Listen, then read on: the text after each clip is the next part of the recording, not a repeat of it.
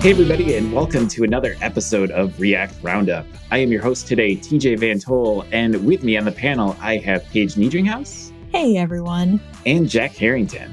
Hello there. And our special guest today is Alex Olivier. Alex, welcome to the show. Hi, very happy to be here. So, Alex, why don't you start by telling us a little bit about who you are, what you do, why you're famous, all those those great sort of things. I think fame. Not sure famous is the right word, but yeah, I'm Alex Olivier. I am a product lead at a company called Cerbos. We are an open source solution for implementing roles and permissions inside of your software applications. My background has been in software development, mainly in B2B SaaS businesses, and this is a problem that keeps coming up over and over and over. So we decided to solve it once and for all. Excellent. So a nice, small, and easy topic that we can cover. yeah, pretty quickly.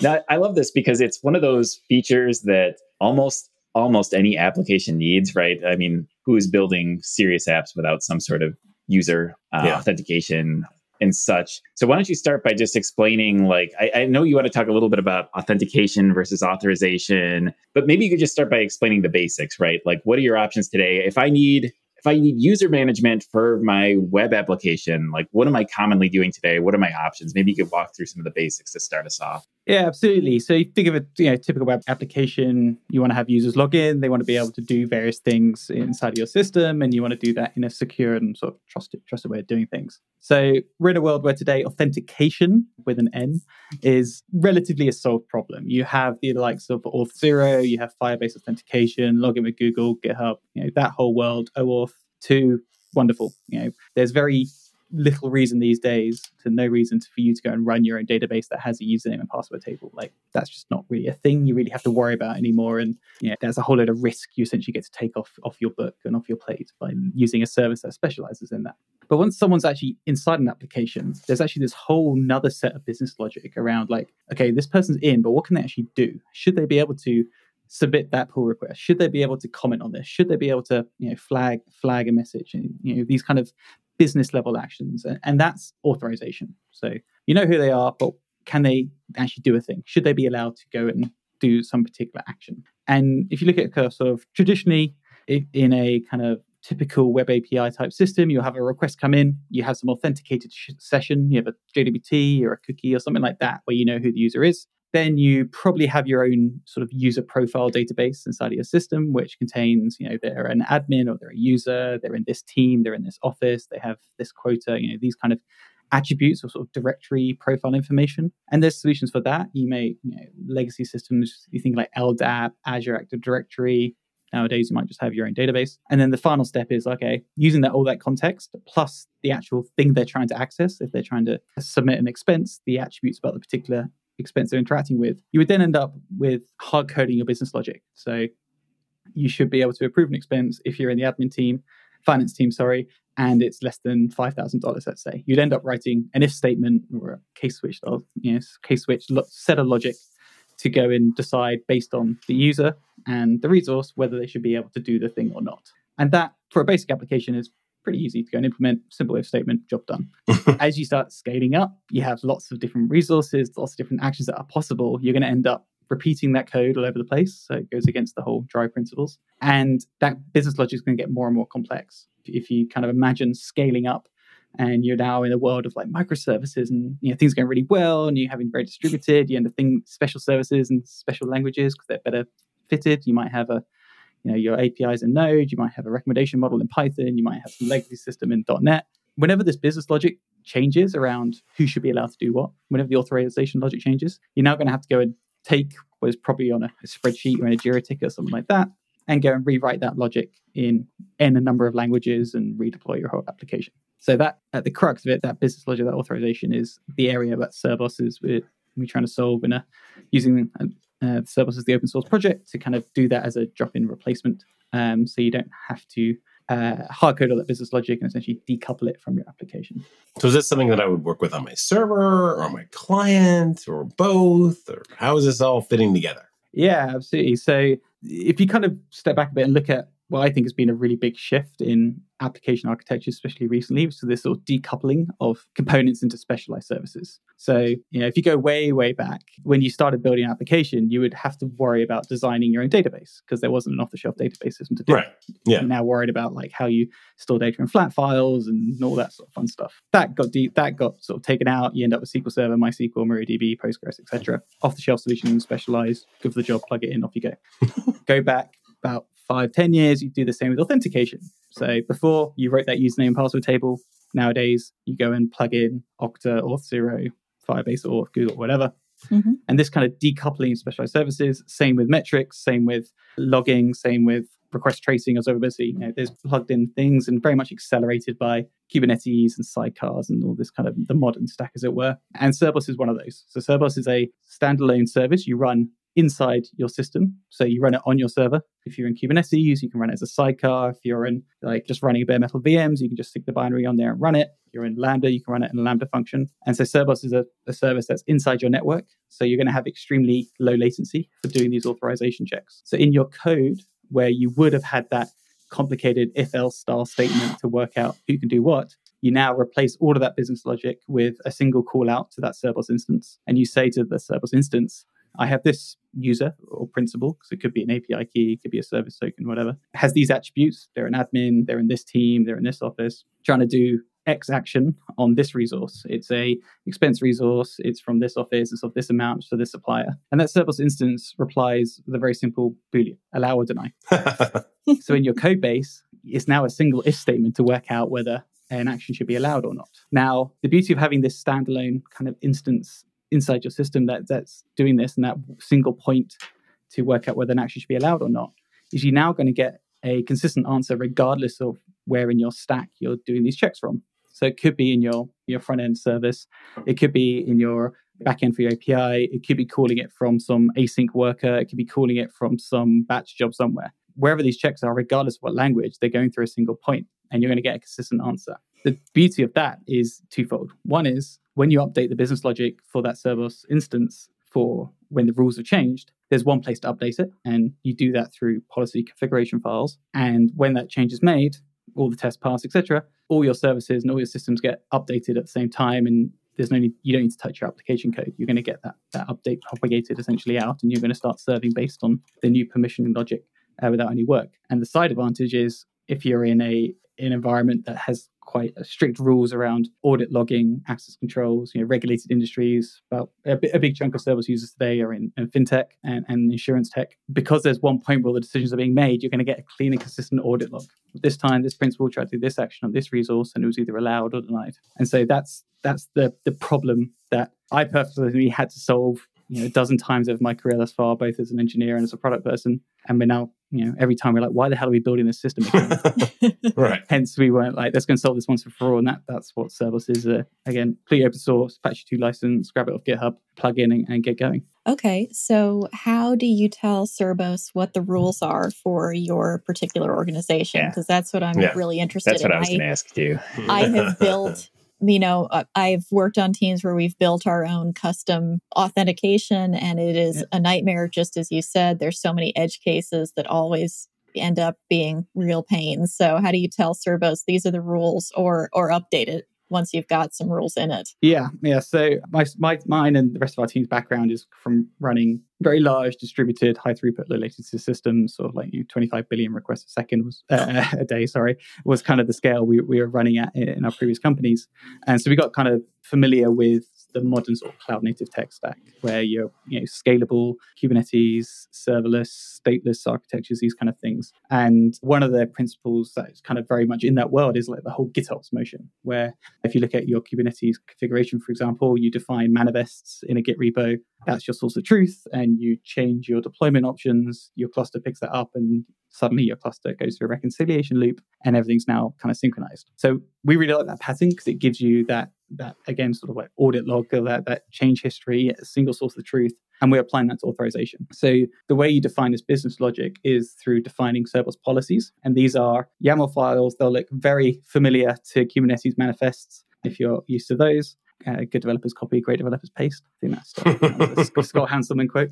And so that format and that, that, there's a really nice tool chain around that today. So you define these business logic, this business logic as a policy, and and your policies state here are the different resource types. So if you're building like an HR system, you might have an employee resource, you might have a department resource, you might have a, a salary resource, you might have a you know, uh, insurance resource. You define all the different actions in this YAML format. So create, read, update, delete are the typical ones, but it's open ended. So you can have very business specific actions. So approve, deny, comment, flag. It's open ended to define how you want. And for the, each of those actions, you define what the additions are. So to do this action, you must have this particular role, and to do another action, you might have another particular role. and for basic, what's traditionally known as RBAC, role-based access control, that's really all you need to define. Um, so for this action, you must have this role, and that serverless instance, when the request comes in, will check whether that user has a role or not. And that's kind of the, the base. In reality, though, even if you think you're doing RBAC, generally things are much more detailed than that. And there's another layer where you're starting to actually check the value of attributes. Yeah, I was just going to ask. I mean, can you do your $500 expense approval in this? Exactly. So this is really, you know, where Cerbos kind of is focusing, which is ABAC, attribute-based access control. So as well as defining you must have this role or you must have this it's a wild card or you have a particular role, you can also start defining conditions. And the way you define conditions is through an expression language. It's called Common Expression Language. It's a Google open source uh, way of defining essentially Boolean logic. Huh. It's a great library, super performant. Um, Cerbos itself is written in Go. It's a, it's a Go library. And with these Cerbos policies, you can define all these conditions must be matched, or one of these conditions must be matched, or a subset of the conditions must be matched. And you can do very kind of and or type type structure around the conditions then the conditions themselves are referencing either attributes about the principal, so the user or the, the token making the request, and the resource. So the particular expense you're trying to look at, it has an attribute called amount. And inside of those conditions in your policies, you're essentially comparing and, doing Boolean logic on those values. So you would say something like the principal ID must not equal the owner ID of a resource. And you can write that out in pretty much prose because it's a very sort of structured and, sort of clean way of defining it. And then that's your policy files, and you can kind of keep evolving and changing that over time.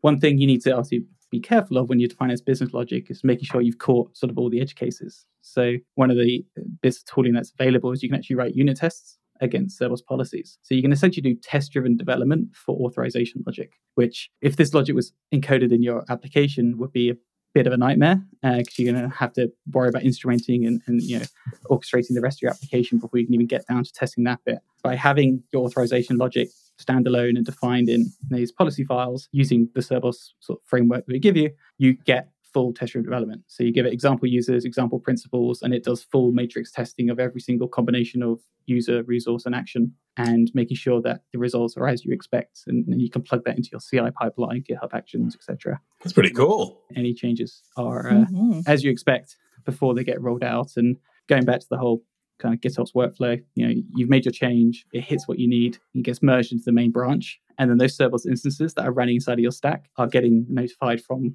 the Git repo that there's a new update available, and it will pull it down and start serving based upon that, as as you would with sort of typical CI/CD pipeline. So I, I kind of want to back up for just a second and make sure I understood some of how how this works. So you you had said that the the actual sort of business logic, the core like sort of underlying policies are defined by these sort of manifest files, right? So I'm going to pose you a specific example just because I'm just trying to think think through this. So let's say I'm building a system where certain people on the sales team can approve expense reports, right? And so I might have a manifest that's like these four people at the company, these four users are allowed to do it. And then, oh, new person joins, new salesperson on the team, and they're allowed to approve expense reports. If I wanted to add that role to them, am I like manually editing a manifest? Am I building like a UI around this? So like my mm-hmm. sales director can go in and add the new person themselves. Like, do you have like APIs for man for like modifying this? I'm just sort of trying to paint a picture of what this would look like sort of in a real deployment. Yeah, absolutely. So going back to kind of that user directory type structure, which some eh, sort of every application has, be it a profile, database, those kind of things. That's where you have those attributes. So this person is a sales director, this person is in the sales team, this person looks after XYZ region, let's say. And that's kind of all metadata that's about the user that's in your application. And high chance if you're building like a B, uh, SaaS platform, you already have your own UIs for user management. Like you don't want to have to go out to some other tool to support that. So where Cerbos fits in is taking that context. So in your application code where a request comes in to do a particular action, you know who the user is, you fetch this state and about the particular user, they're in the sales team, they're in this region, etc. And then in the rec- and before you do the action, you send a request out to Cerbos instance saying, I have this user, they have these attributes, they're trying to do this action on this resource that has these attributes. So the Cerbos policies themselves and the Cerbos instances as a whole are completely stateless. There's no like database, there's no there's no backing data store that holds who does what. And the policies themselves are evaluating based upon those inputs that are coming in the request to the Cerbos instance, which avoids this kind of nasty problem in some other approaches where you have to like synchronize state from your application to the authorization layer which is going to lead to all sorts of fun, you know, cache misses and you know, delays of getting things synchronized across all your different uh, services and instances. So the Cerbos instance and the policies are comparing the inputs and coming up uh, based on the policies with either an allow or deny decision primarily. So it sounds like you're you're kind of bringing your own user management, you're bringing your own metadata, and it Cerbos is acting almost like a, a like a protocol or an API for like enforcing those things, or like a standardized way of performing those actions. Yeah, absolutely. Because to your application now, it is a a single call out. It's a single you know call Cerbos dot check resource principal resource action and it comes back with an allow or deny. The actual okay. logic behind the scenes is defined in those policy files, which can now evolve independently of your code base. Okay. And that's where the really power power comes in. Because if you think you think sort of in a company, who really owns the requirements for authorization? It's not the developer doing the coding. It's going to be a product manager, a product owner, maybe uh, like a security team might have some input on you know audit requirements and those sort of things. So where Cerbos kind of sits is the engine that the developer sort of implements to check these to check the permissions but it abstracts the logic out into these policy definitions, which then can be evolved on independently and you know potentially by the product owner directly without having to open a ticket, put it in the Jira backlog every time that the authorization logic needs to change, and they'll you know, say come back in three months and it might get done. Okay, so can I pull a TJ here? And and ask and kind of like take us back a second and and mm-hmm. know, like I mean this is a React roundup. So as React developers, am I I need basically know can I show the button on the page or not? Absolutely. And there's gonna be a button, bunch of buttons on the page, right? So do I hit your API a bunch of times? How do I make sure that I'm hitting it the same way that the backend is? Because I guaranteed, like the microservice is going to do be be doing this as well, right? I'm mm-hmm. not. We're not going to have like the, the API, the AI, and the, the UI be like the source of truth on this, right? Absolutely. So you know, so how do I wait? Just uh, what's the game plan here? Yeah, so there, there's kind of two ways to do this, and we see kind of uses for both depending on how applications are architected. The most straightforward, I would say, is actually to have the permissions being returned with your data. Mm. So your React applications hitting your application API, your backend API, the API is you know, fetching something from a database or whatever. Along with that response, it's also returning back the permissions that Cerbos says. Sure. Here's your list of users. You can invite a new user, but you can't do exactly delete a user, whatever. Yeah. So yeah, so you might get view allowed, delete allow, you know, create deny. Right. You end up with booleans. Right. And then that goes down to your front uh, down to your front end, and then inside of your your um, React app, now you're basically conditioning a very simple conditional show hide yeah, yeah. components based upon it. And the nice thing there, and it's again, you know, it's kind of two orders removed from the front end, but when the policies change in the Cerbos instance, the Cerbos instance now starts returning different results. Your API now starts returning different allow deny decisions, and then your your UI updates without you having to do any work. Oh, I love that. Um, and so it's a very sort of clean. You're actually driving your UI from your backend, um, in terms of sort of conditioning controlling things. And then if you have multiple channels, you might have a React Web, you might have a React Native app, you might have X, Y, Z other ways your data is consumed, much pure API but it's all running off the same decisioning logic. Yeah, and that's great because the UI isn't like asking and maybe offering different, like a different assessment of who this person is, right, than the back end. And so you make sure that those yeah. two things are in sync. That's great. That's super clean. I love that. And the kind of other other use case of something like Cerbos, this sort of decisioning engine around who's allowed to do what, is actually as well as actions upon data, Another really common use case is like product packaging, like feature control. So user A has paid for the premium package, so they get all the features. User B might be on the standard package and they only get three of the five features, and they have a sort of quota defined. Based on what packages and what features you get, that can now just be a policy. And you have a like permissions endpoint on your API, which is again passing through those results uh, from the Cerbos instance. And now you in your UI layer can actually enforce or conditionally show or hide or you know, show a teaser screen for different features based on again the, the, the business logic that's defined as configuration rather than code in that sort of policy use case and product packaging use case. Yeah, I like that a lot because I've definitely been a part of implementations where the front end had logic to whether to show or hide the button, and then the back end had different logic, whether to like right? authorize the action. and then, you know, maybe the mobile app has uh yeah, different logic has its again. own has its yeah. own check, uh, so it can get chaotic pretty quickly. So I like the idea of mm-hmm. just consolidating it all in one place. It's an interesting idea. And there might be other things that you need to send, right? You know, oh, today we it was account balance, eh, oh, and now we're adding like you know some other mm-hmm. conditional, right? And so we you don't you would have to the UI would have to go and like, oh wait, hold on, there's new stuff to send, blah blah blah blah blah.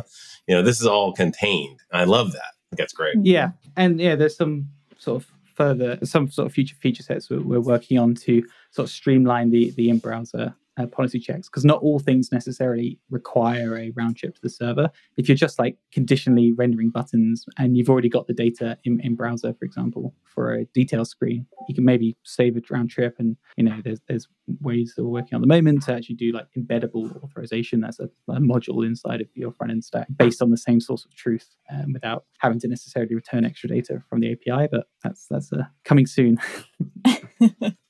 I'm interested to hear more about the uh, the testing that you were talking about mm. earlier, because I'm very familiar with writing unit tests or integration tests inside of an application using JSON and things like Jest or different testing frameworks. So, how do you test Cerbos? Yeah, so you have your policies, this resource type, these are the actions, here are the conditions that must be met for each action to be allowed. And then in a very similar format, it's a YAML definition, you create you, define some example principles, some example resources, and then uh, Cerbos will actually go and test every combination of resource and principle and action and do like a full matrix testing. So you end up with like that grid, you know, principle, action, uh, for a principle resource, what actions are allowed for each. And then you, you simply say for, uh, you know, page for resource one, allow every uh, action read should be allowed, action delete should be denied, action create should be allowed. And Cerbos will actually run all those iterations through your actual policies and give you a, a, test output very similar to what you get from you know Jest and other testing frameworks that says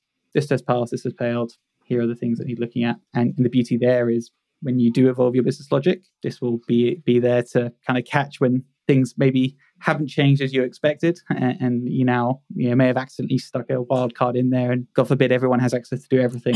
this this would catch thing, things early on, and you, you can uh, fix them before you know go anywhere near near production. Nice. So I'm curious.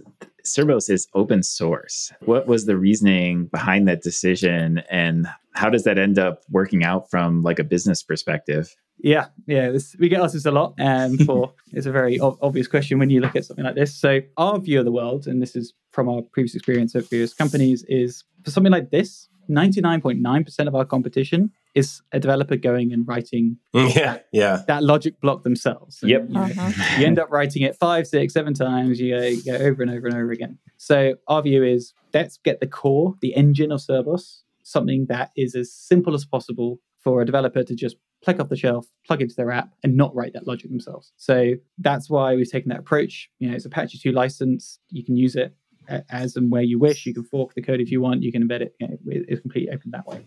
Um, because we just want to make make sure no one has to reinvent the wheel of authorization. Because really, that's what you end up doing over and over and over again. So that that's how we've been set up, and you know how that affects us kind of as a business.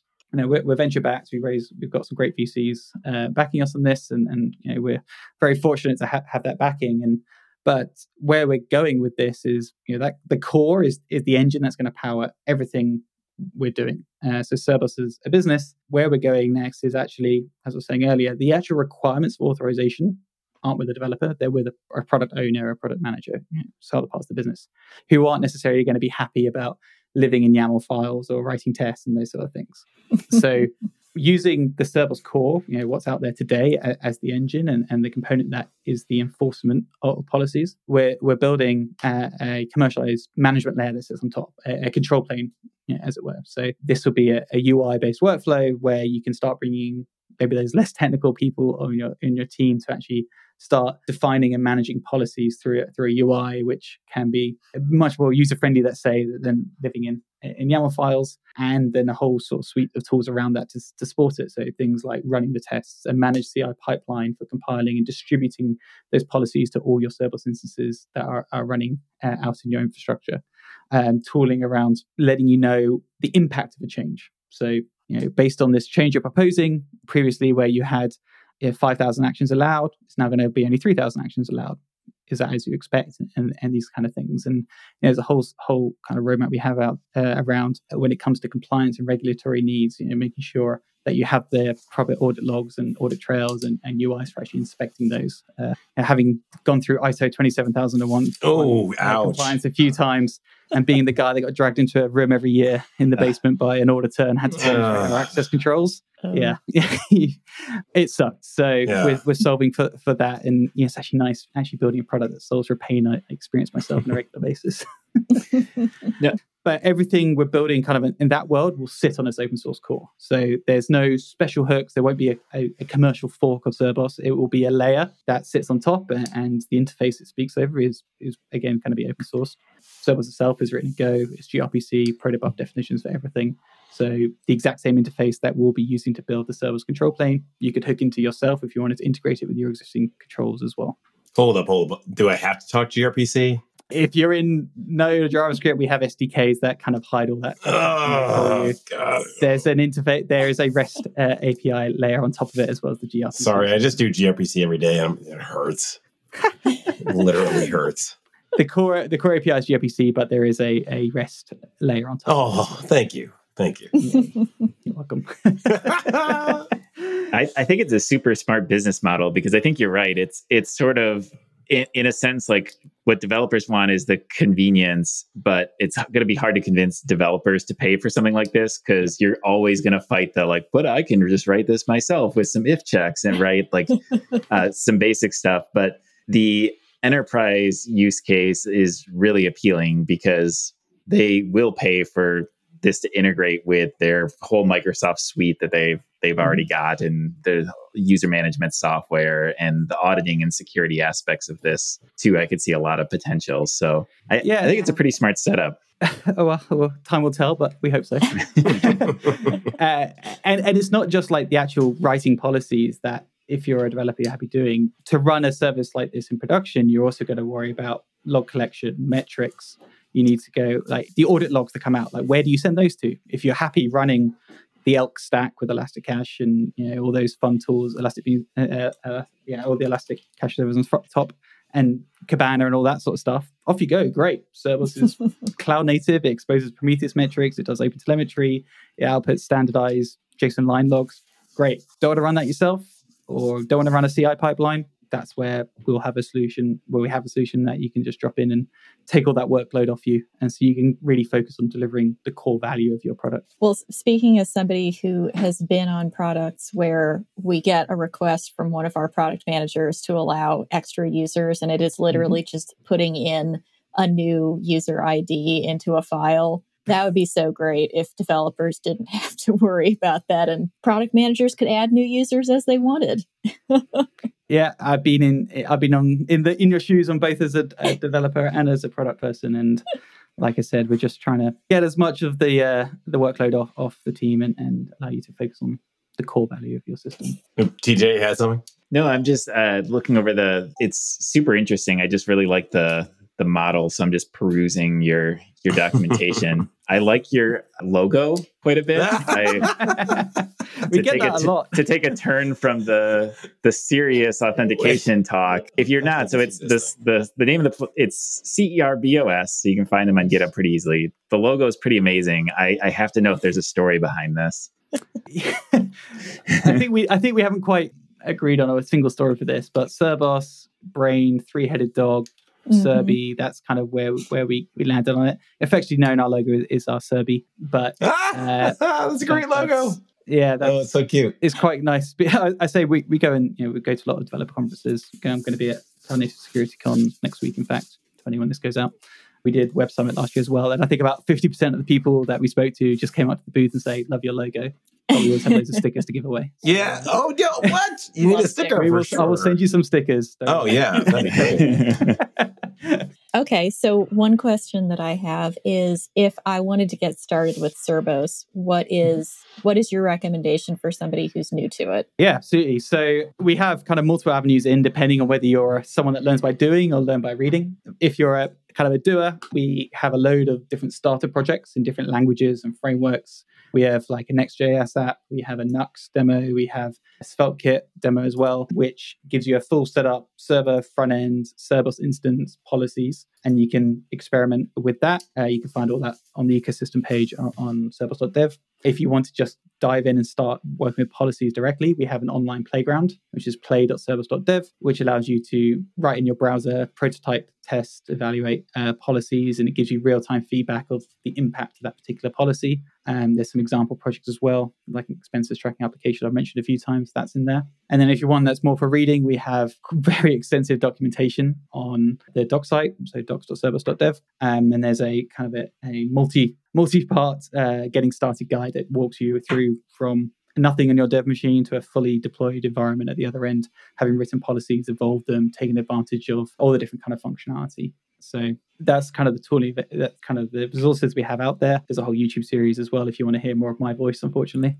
the and the kind of the final thing to kind of call out as well is the way we recommend you start introducing this into an existing project, because this comes up quite a lot, is start off with just sitting down with whoever has the requirements authorization and getting down on usually a spreadsheet resources roles who can do what and you end up with this kind of tick box or, and you very quickly realize that some of these are conditional so you end up Right. true false maybe or sometimes in some of the cells and that really helps everyone kind of align on that. And we actually have a whole guide of how to go from that spreadsheet through to actually uh, write, writing policies away. And we recommend starting with like just one of the resource types in your system because you can incrementally adopt Cerbos. You don't have to go and rip out everything and, start from scratch. You know if you're building an hr system start with just the expenses section and you have an expense resource. And take that if else logic that's in your code replace that with a single call out to a Cerbos instance have a single policy type of expense and then build up from there. And, and, you know at any point you, you get stuck or, or you're not sure what to do, we actually run free workshops as well. Uh, you can just book on our website and you'll get myself or one of the other members of the team, and we'll interactively go through your use case, build it in the playground with you,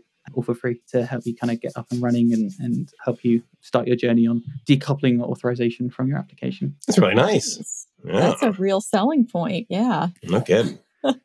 So what's coming up next for Cerbos? What do you have in the works, Mm. or what sort of stuff are you looking into? Yeah, so on the open core side of things, we are have always been kind of iterating based on the feedback. So recently we've added support for some more metrics, some more telemetry. Uh, we've had a few community con- contributions as well around that, and also kind of enhancing the types of conditions that you can do. So we recently added like hierarchies and hierarchical functions. So if you have like a nested tree of data, you can actually use Cerbos policies to kind of inspect that tree and make a decision. And that's kind of a constant iteration. And I mentioned this before, we're working as well on this Cerbos cloud commercial offering, which is that UI based workflow for managing and evolving policies. We are starting to test this with some of our uh, early users, and we'll be opening up that to kind of mo- more users over the next uh, couple of months. Um, if you want to find out more, you can register interest at cerbos.dev slash next. Um, it's a, just a very simple form to put in, and uh, we'll be in touch to kind of get you up and running. But that gives you that full end to end managed environment for getting your policies in, defining them, evolving them, compiling them, distributing them, and then getting back the audit logs and the other tooling around it. And that's that's kind of where we're going over this year, really, to enable that and bring those other personas in, and other roles into the world of authorization, allowing them to own it and much more sort of self-service around it rather than have to go and rely on developers all the time. Very cool. I love the design of the whole site. I was just looking at your your next site, and I was also looking at your playground. It's it's super well done. So nice Thank work on that much. as well. yeah again like everything we're doing is just making it the the nicest sort of developer experience that you can you know, there's we know there's a lot more we need to do but that really has been our focus because at the end of the day we're competing against building it yourself Right, right.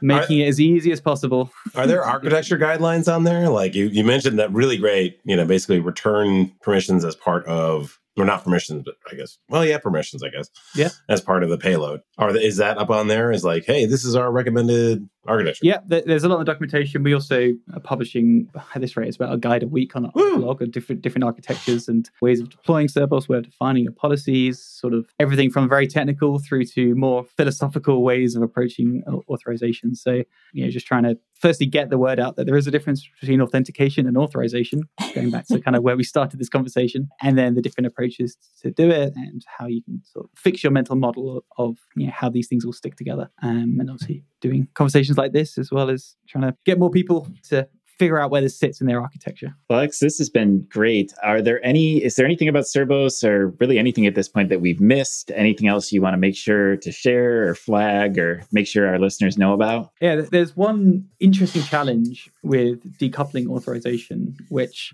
you don't really realize until you try and implement it yourself, which is what we kind of refer to as the listing problem. So it's all very well having a resource. You have hit some API, you've got your object, and you want to check whether you can do an action on it or not. But imagine if you're trying to present like an index page or a listing page of all, all your employees or all your comments or all your expenses. You know, there could be hundreds, thousands, millions of these records in your database. And the, the bad way of doing it is to actually get every single one of those records, do a check for each of them, and return maybe the five or, or none that that user is actually authorized to access.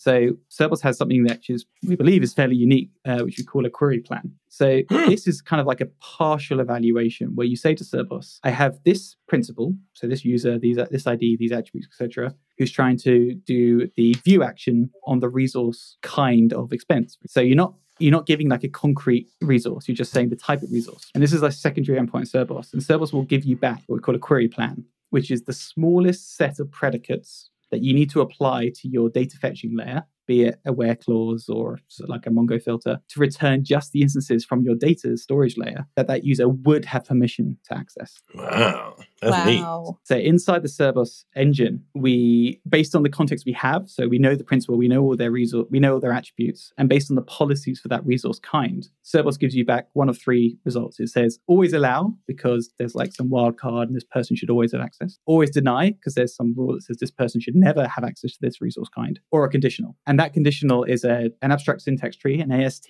of conditions that are defined in a very standardized way, which says this field must be equal to this value, this attribute must be true, this attribute must appear in this list, etc. And it does lots of deduplication and optimization in that query plan. And you'll get back into your code base um, those filters, and you can adapt that into a where clause of Mongo filter, an API lookup, whatever makes sense, because it is an abstract tree. Uh, we have pre-built adapters for things like Prisma and SQL Alchemy that convert it automatically into filter, but it's abstract. So You can plug it to anything.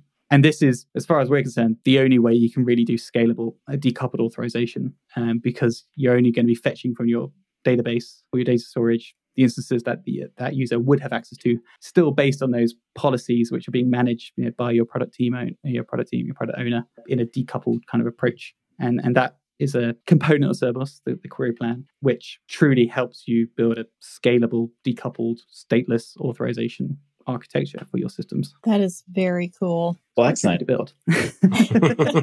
well, Alex, this is this has been a lot of fun, and I'll just encourage people if you if you even if you have no interest in auth- authentication or authorization you have to go to cerbos.dev just to look at the just to look at the logo and i mean if you do have authorization and authentication needs or i'm sorry i should know this by now if you have authorization needs you should check out right. Don't me- don't mess that up, man. I, it's yeah. I've been listening. I've got it under control, Jack. Is it the, uh, the is it a something n versus a something n or is it like how many well, letters? Authentication is? is like auth n, and then oh. authorization, depending yeah. if you're American or British, is either auth z or auth z.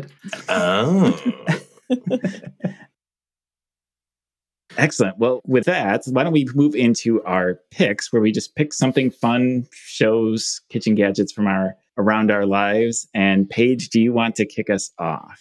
Yes, I will kick us off for this week. So, my pick is going to be a portable monitor screen that I actually got for Christmas. And I had the chance to take it with me on a trip last week. And it is from Amazon and it's called the Arzopa, A R Z O P A portable monitor. And what's so nice about it, because I actually got this recommendation from a coworker who brought it on a work trip, is that it is, I think it's under maybe it's half a pound. So it's like eight ounces or something. It's very lightweight. It's a 16 inch monitor and it connects to my MacBook with just one USB C cable. It doesn't need a, a power source. It, it just plugs in and it's pretty much good to go. So you know, if you're a person who travels at all for work or you just want an extra monitor because maybe your laptop screen's a little bit small, this is definitely something that I would recommend. It folds up, it has a cover. You can un kind of jut the cover out so that it will actually hold the monitor up or make it stand up at different angles. It's really nice. And it's not extremely expensive like some of the ones that I've seen. So it's maybe 150 to 170. Oh, that's US. not bad.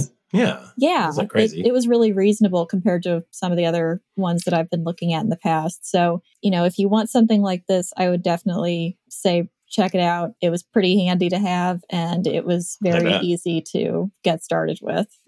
Does it come with a cover to like protect the screen or It does. And the cover actually has little hinges in it. So when you're using Mm. it, you can just kind of unhook the cover because I guess it's probably magnets that keep it in, in place and then use that as the stand and just have it at different angles. Hmm. I'll have to check this out because I always get annoyed. I'm a I'm a multiple monitor person, but Oh, obviously with with traveling, it's like It's hard. historically you've just been kind of out of luck. So I'll have to check this out. It's like you always want, you always imagine I'm going to work in the hotel, you know, Mhm. after after the day, and it's like they get there and you're like, oh, I'm at the lap. Oh, God, I don't know. Yeah. I'm just waiting for the AR glasses. Yeah. Yeah. Put on the glasses. I've got monitors everywhere. That's the future I want. That would be cool. Jack, what picks do you have for us? Sure. So I've been obsessing on cleaning my desk and getting it with absolutely nothing on it, like ze- the zero desk thing, except for like monitor mounts and that sort of stuff. And that has I've involved now a lot of 3D printing. So I've been like 3D printing brackets for my headphones and all of that sort of stuff. But of course, nothing off the shelf matches my stuff. So I need to create it on the fly. And like I've just I was going around trying to find a good CAD tool for that was free, you know, and it's always like it's whatever. There's a whole bunch of things, and I, I finally found one Autodesk 360 F Fusion 360. Turns out there's a free. It's free for you, just basically personal use for making like a headphone holder or whatever.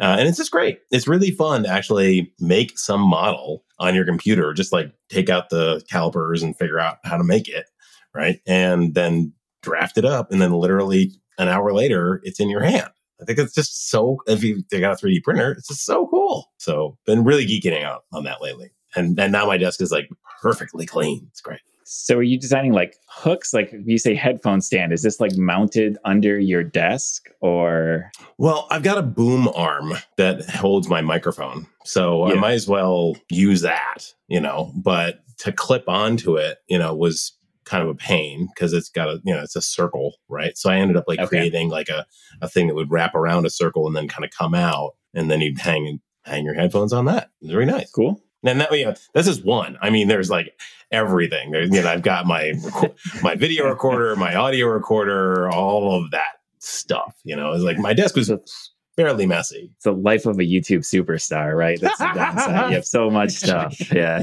right. As long as it's out of frame, it's okay. Yeah, no kidding. Yeah. Although so many people are doing like the the in like Alex has got the big mic. Well, everybody's got the. No, actually, Paige, you don't. That's good. Yeah.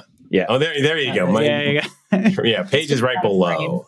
Yeah, mm. just Yeah. outside. There you go. Nice. Things you got to do for audio quality. Oh yeah. All right. My pick for this week is going to be National Geographic and specifically their newsletter, which my wife got me interested in uh, because she had gotten into it. And basically, it's a newsletter with all their articles that they put out, which I found are incredibly high quality and very interesting, especially if you're into historical things. They do a lot of like, you know, art, what's the latest going on in archaeology and different animal studies and whatnot. And you get like five free mon- articles a month, and then you can sign up. That's sort of their business model. You can sign up for a monthly subscription if you end up reading enough of it. But uh, even if you just sign up for the free newsletter and just like peruse the, the headings, I can fi- I find it pretty interesting. Although you can lose a lot of time that way. So if you're trying to avoid spending time reading random articles on the internet, maybe not for you. But if you're interested in that sort of stuff, I, I've enjoyed it quite a bit. Cool. And Alex, what picks do you have for us? Yeah, so going on uh, what Paige was saying about you know, traveling and having you know, second monitors, etc. Uh, I spend way too much time on airplanes, and I think something like fifty something flights last year. Oh and no. One th- one thing that kind of yeah, annoys me is I've got my AirPods or I've got my like Bose head Bluetooth headphones, but you know, occasionally there's actually something I want to watch that's on on the in-flight entertainment thing. So my pick is something called an RHA wireless flight adapter which is a little Bluetooth box which you plug into the headphone port on the in-flight entertainment, and then you connect your Bluetooth headphones to that. Ooh, so I can yeah. use my Nice. Bose headphones. or my That is clever. To plug in to well to Bluetooth to this box, which then this box is plugged into the in-flight entertainment, and I you know, it's still a wireless, etc., etc. Charges off USB-C. Fits. It's a very uh, tiny little box. Fits in my backpack, and yeah, you can enjoy a decent quality audio rather than having to use the like, the the airlines little tiny two dollar headphones that they, they give you. So you might actually be able to hear the film. I'm, I'm such a klutz though. I foresee myself like kind of like knocking it off or ripping it as I'm trying to get up to go to the bathroom or something like that. I mean, the, the seats are always like so tiny. Yeah, the nice thing here, this the box itself is so battery powered, so it literally just slides in and just sits kind of flush. Oh the wow! And it's got battery in it. You just charge it with USB C, and so you are truly wireless. You're not tethered to your seat. So when you, yeah, I'm the same. When you do get up to go to the bathroom or whatever, you're Well, you could actually still be listening to your show. Well, all that. Yeah, I mean, why not? Really, you're queuing up. Right, exactly. There's always a line for the bathroom. Yeah, indeed, indeed. So one of my various uh, travel must-haves. Very That's cool. cool. Well, excellent. Alex, this has been a ton of fun chatting. Uh, my last question for you is if people want to follow you, uh, whatever the case may be, is there a good spot to, to go for that? Yeah, absolutely. Uh, follow me on Twitter if that's you know still around by the time this comes out. um, I'm just at Alex Olivier. It's uh, A L E X O L I V I E R. Um, yeah, happy to chat Excellent. Well, it was awesome chatting with you and see everybody next week. Bye, everybody. All right. See you then.